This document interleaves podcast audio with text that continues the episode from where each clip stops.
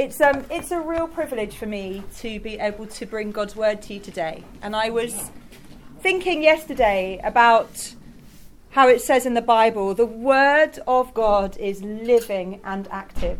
So as as you're here now, your job is not just to sit there and kind of like listen to well it is to listen to me. Please do listen. But that's not it's like the word of god wants to do something in your heart because it says the word of god is living and active. So what i'd like is we're going to do something a little bit different today. What i'd like you to do literally for like 30 seconds i'd like you to turn to the person next to you and i'd like you to say holy spirit would you come speak to me today? Would the word of god be living and active in my heart that he would speak to me today? So can i ask you just turn to the person next to you if you've got no one next to you, quickly move or just pray on your own. But let's just quickly pray. pray.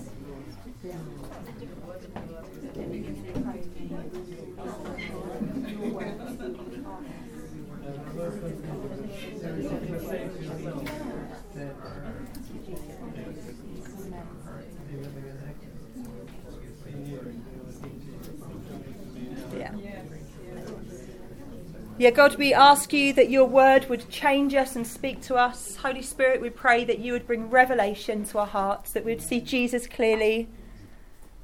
You'd reveal more of your heart for us and more of your call in our lives. Amen. Amen. So, if you've been here for the last three weeks, you'll know we're going through a short series looking at four words at the start of the year. So, I'm just going to do a very quick recap for those of you either who have forgotten or who haven't been here. So, the first word we looked at is the word come.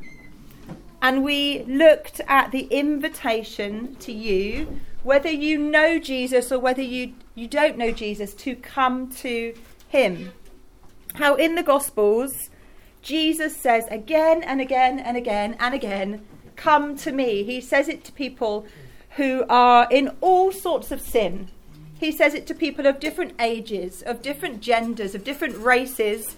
He says, Come to me. The people that society would go, Oh, not them. He says, Come. And today, if you don't know him, his word to you is, Come to me. And if you're here today and you know Jesus, if you'd call yourself a Christian, he still says that to you. He says, Come to me. Come if you're thirsty. Come if you're tired. Come if you're weary. Come if you've got questions. Come if you've got sorrow. Come if you've got joy. Come to me. Why does he say this? Because all we need is found in him. That is, whether you're a believer or not a believer, the same thing is true. All you need is found in Jesus. So that was the first word we looked at. The second word we looked at was the word follow. And we talked about how we surrender our ways, our thoughts, our plans to follow His thoughts, His ways, His plans, not because He wants to steal all, our joy, but because His ways lead us to total joy. We talked about how sometimes in following we have to choose a path of faith over the path of fear. And then last week, Phil looked at the word wait and how Jesus says to his disciples, Wait to be filled with the Holy Spirit. And that same offer to be filled with the Holy Spirit is for us too, that we're to wait on him and say, God, fill me, empower me, strengthen me. But he also talked about how sometimes we walk through seasons in life where we feel like we, there are times of waiting.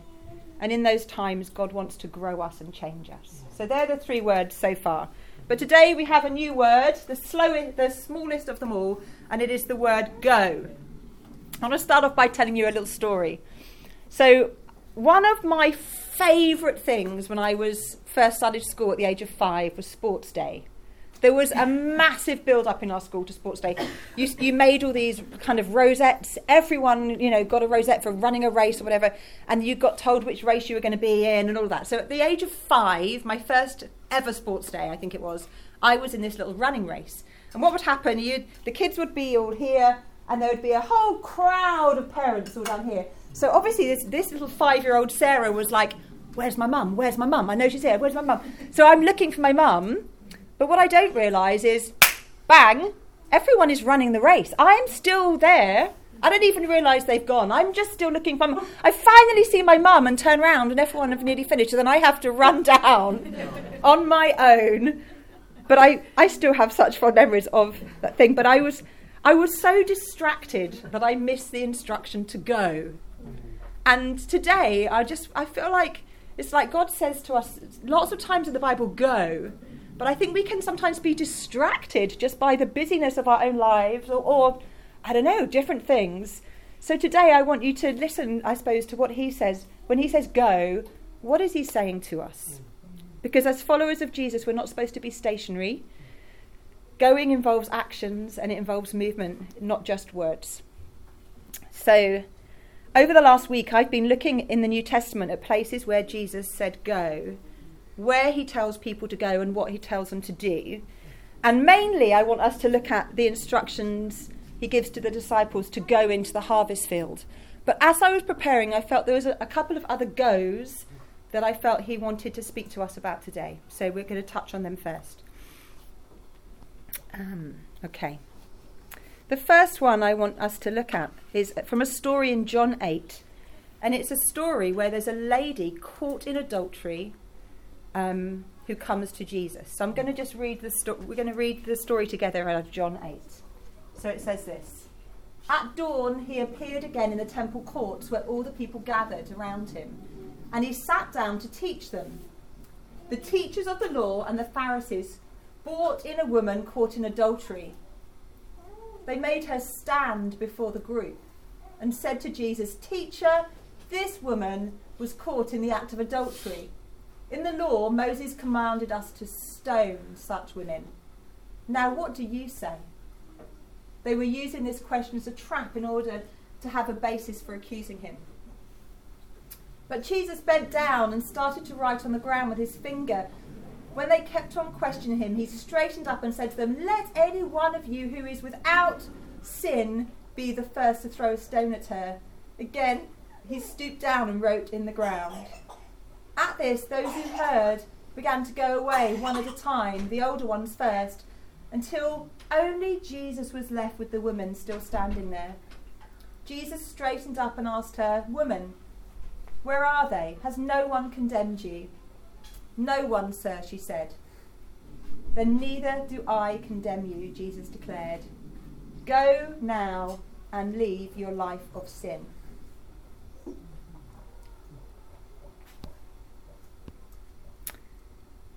we see the same instruction to leave a life of sin in John in um, John five when there's a paralysed man who Jesus healed.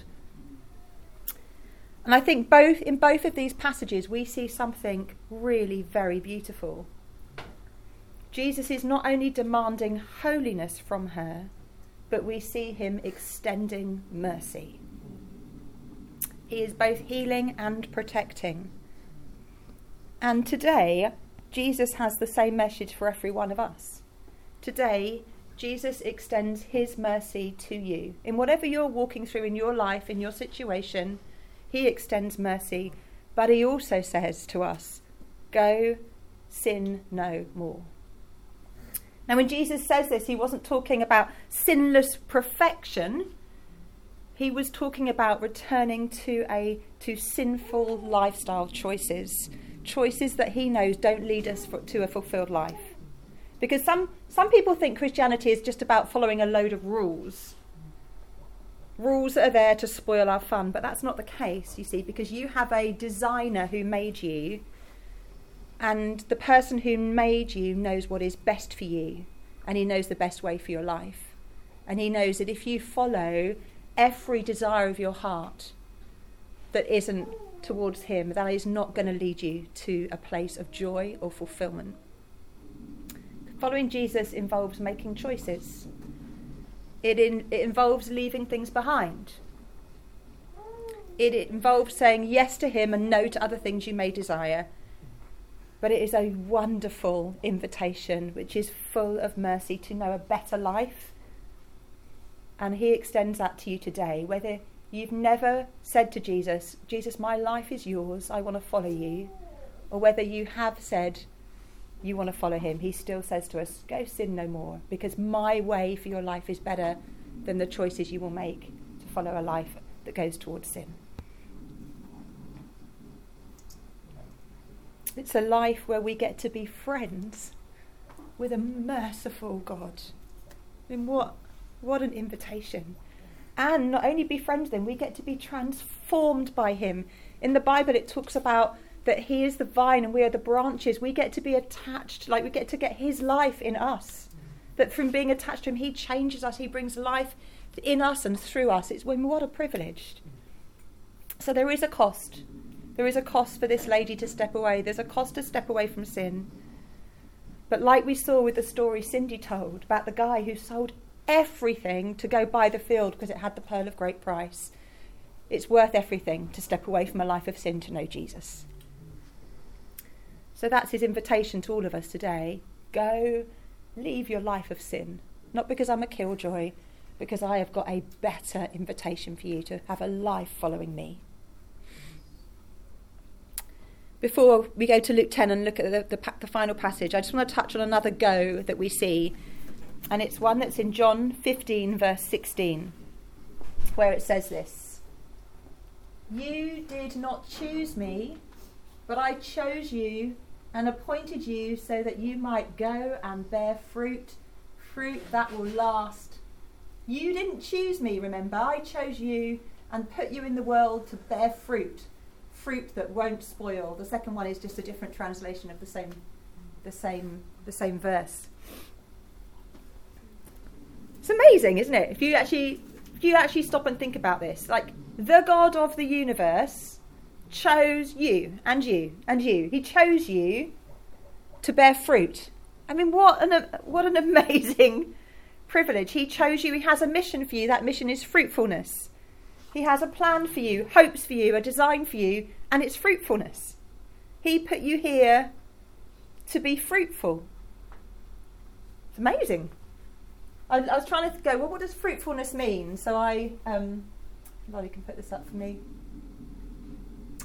Fruitfulness. It means remaining connected to Him and allowing Him to work through us to accomplish His purposes.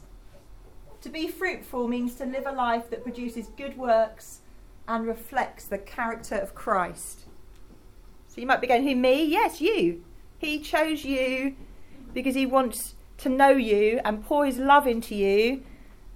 But in choosing you, he has plans for you to be fruitful, to reflect him. He has good things for you to do to bear fruit in the kingdom of God. There's a wonderful female preacher called Jo Saxton and she, I was listening to her this week, and she said this. She said, "We are called to be walking, talking overflows of the kingdom of heaven." I was like, "Amen." Amen.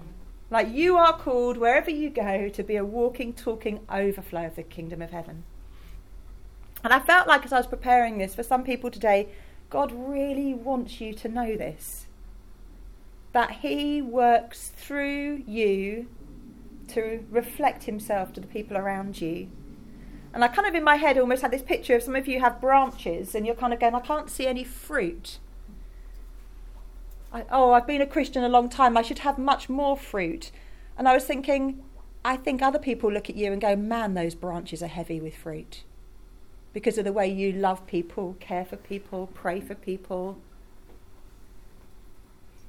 Things you do which cost you, you give of your time, your money, the way that you cross racial barriers, age barriers to talk with people, accept people. I felt like for some of you, I felt like he wants to challenge your perception of your fruitfulness today. Because he sees you as someone who bears fruits. And if that's you, I think I'd really encourage you to ask Jesus what he sees in you. But also to ask other people what they see in you, which is a risky question, isn't it? But I think actually other people see stuff in us that we often don't see in ourselves where you are a blessing, where you bring joy, where you reflect the heart of Jesus.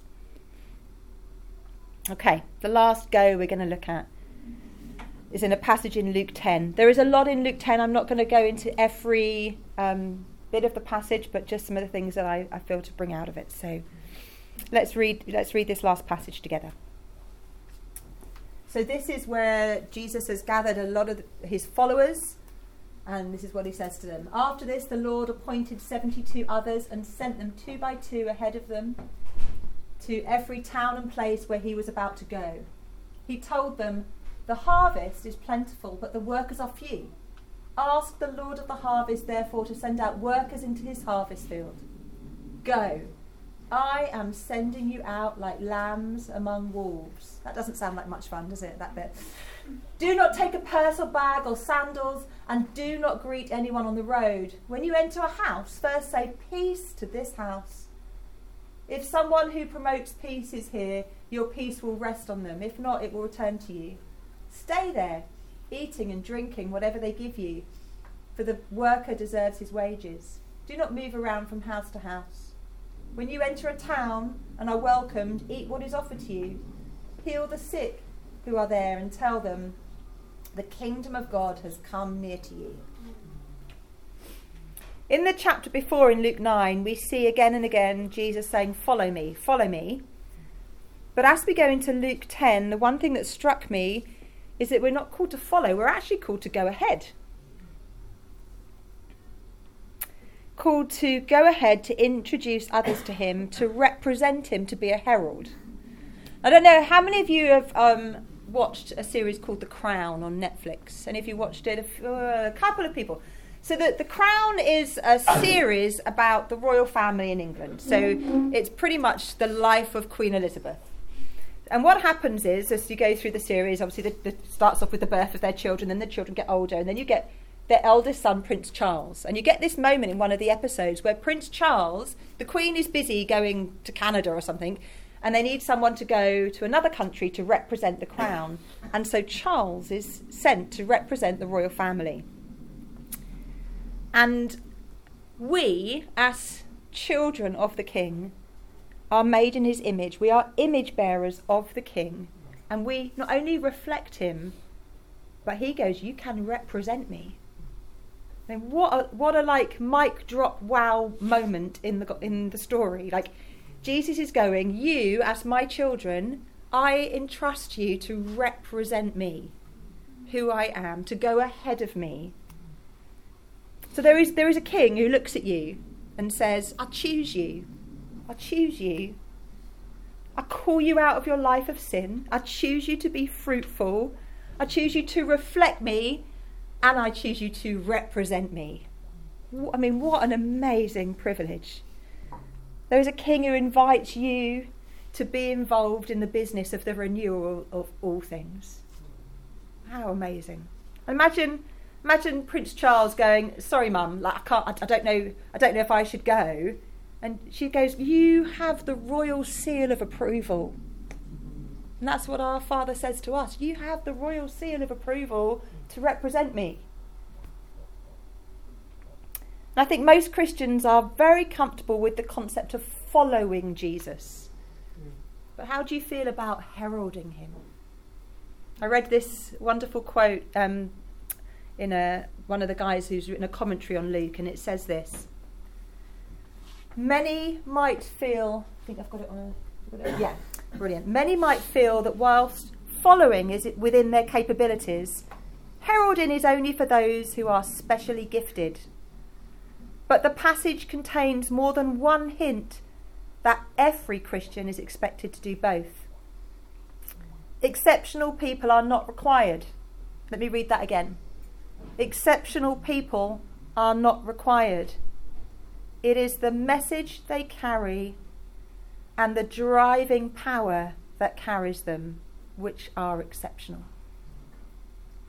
Greatness is measured by how much we are willing to walk in his footsteps and by how much we are willing to stoop down to serve others, just as he stoops down to us.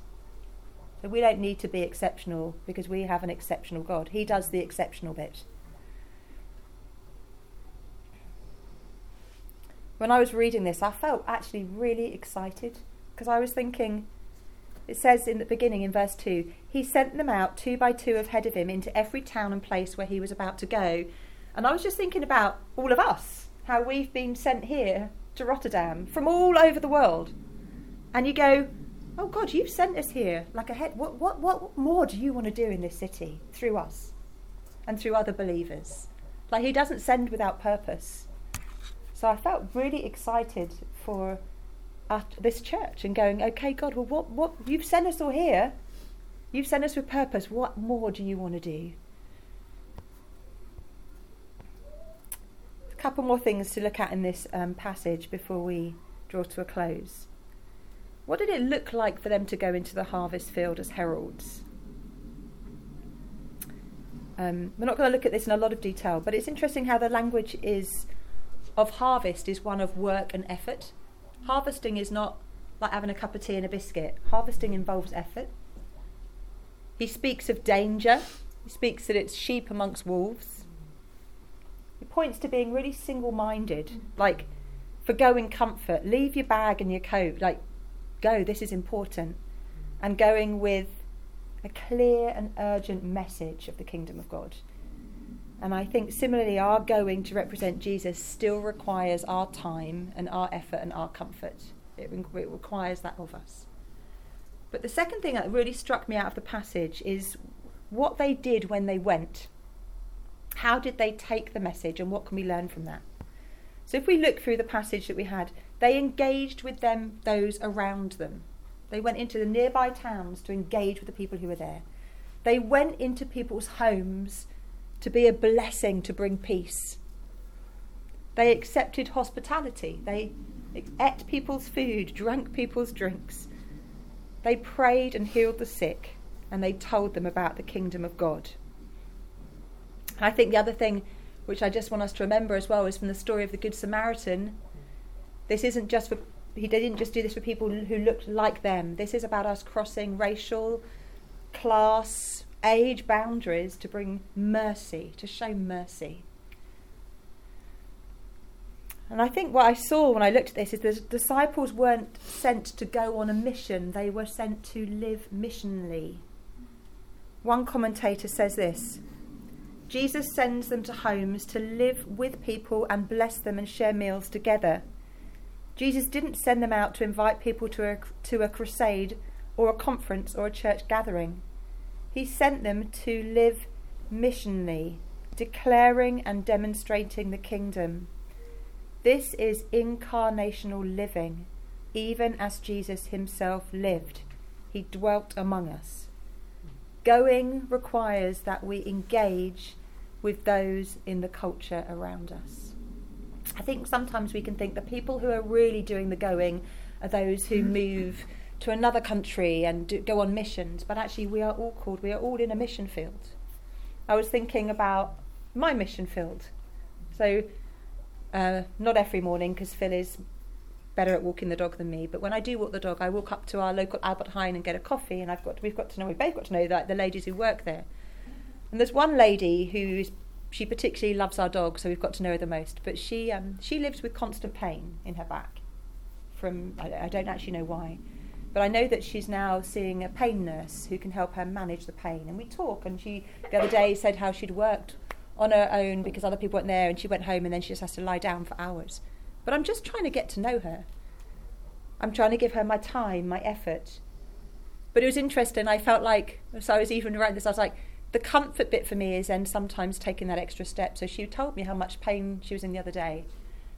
And we're in the, we're in the busy kind of entranceway of Albert Heijn. So I did say to her, Look, I will pray for you. But what I really wanted to do is say, Can I pray for you? But it would have involved me stepping out of my comfort. So that's a, a challenge for me. But I think we all have challenges, don't that? Like that, don't we? Tomorrow, oh, what did you do on Sunday? We have a choice, don't we, to say, I saw some friends. Or we have to say, I, I went to church. You know, I'm a Christian and that's part of my life. We have, we have choices which mean we step out of our comfort in order to make steps towards introducing people to Jesus. I don't know if anyone other than me feels often underprepared, underqualified, or overwhelmed by the call to go into the mission field, like the call to be, you know, to bring the gospel, to bring the kingdom of heaven. Um, so I was looking at what Jesus says to his disciples as they go, and how if you don't feel like you've got strength, perfect, because He is the one that gives us strength. So I'm going to finish by looking at two things I just saw that He says to His disciples. In Matthew 28 18, He's speaking to His disciples, and He says this All authority in heaven and on earth has been given to me, therefore go. go bear fruit, go proclaim the good news, go pray for the sick. And I think at this point it's really helpful to know what your job description is and what his job description is. Our job description is to go, his job description is to convict, to heal, to reveal. And we go with his power and authority. So if you feel like you're going in your own power, you probably will feel overwhelmed. But we go with his power who equips us. That's why he says, Come to me, be filled with the Spirit. So we go because we've first come. We've come and we've seen who he is. We've seen that he's the one that empowers, he's the one that opens eyes, he's the one that equips us to be a witness. But the other thing, I, I which sound is going to sound strange when it says um, we go as sheep amongst wolves, because I think, well, I'm not just think he sends them with provision. So he says, don't take a coat or bag, don't take what you need, and you're like a sheep amongst wolves. So how can I say that we go with provision? Well, we, get, we know that because we know, if we look back in the Psalms, the Lord is my shepherd. The sheep don't fight off the wolves, do they? The shepherd fights off the wolves. So we go with a good shepherd. We are watched over by the good shepherd. In Psalm 121, he will watch over your coming and going. In Matthew 28, verse 19, he's, Jesus says to them, I am with you. In Joshua 1 9, he says, You can be strong and courageous. Why? Because the Lord your God will be with you wherever you go. So when we go, if you feel weak, if you feel overwhelmed, if you feel under equipped, know that you go with his power, in His permi- with His permission, with His provision to be a reflection of Him. And I think that what a wonderful invitation from our Father. I'd love us just to have some time um, to respond. And there's, there's three things um, I just feel like as I was preparing, I feel like I, God wants to, to speak to us about today. I think for some in the room, I feel like today is an invitation to you. When Jesus says, Come, follow me, go, sin no more, there's an invitation for people to actually go, Do you know, I want to surrender my will I want to follow Jesus. It's not about coming to church. It's not about going to meetings. It's not about knowing other Christians. It's about having a personal relationship with the person who made you. And he says to you, Leave, go, leave your life of sin. Come follow me. Feel there's an invitation today. And if there's areas of your life where you feel like you're a bit trapped in sin, again, he says to you, go leave your life of sin. Know the Holy Spirit today, empowering you, filling you. Know his strength for your life. So I feel there's one area. And like I've already said, I feel like there's some people who you, how you perceive the fruit in your life, you feel fruitless. And I feel like God wants to change your perspective of yourself today. I don't think that's how He sees you. I don't think that's how others see you, but I think you feel like you walk with a sense of regret about the fruit you perceive that you've borne. So I feel like um, God would want to speak to that as well. Phil, could I hand over to you? Is that okay?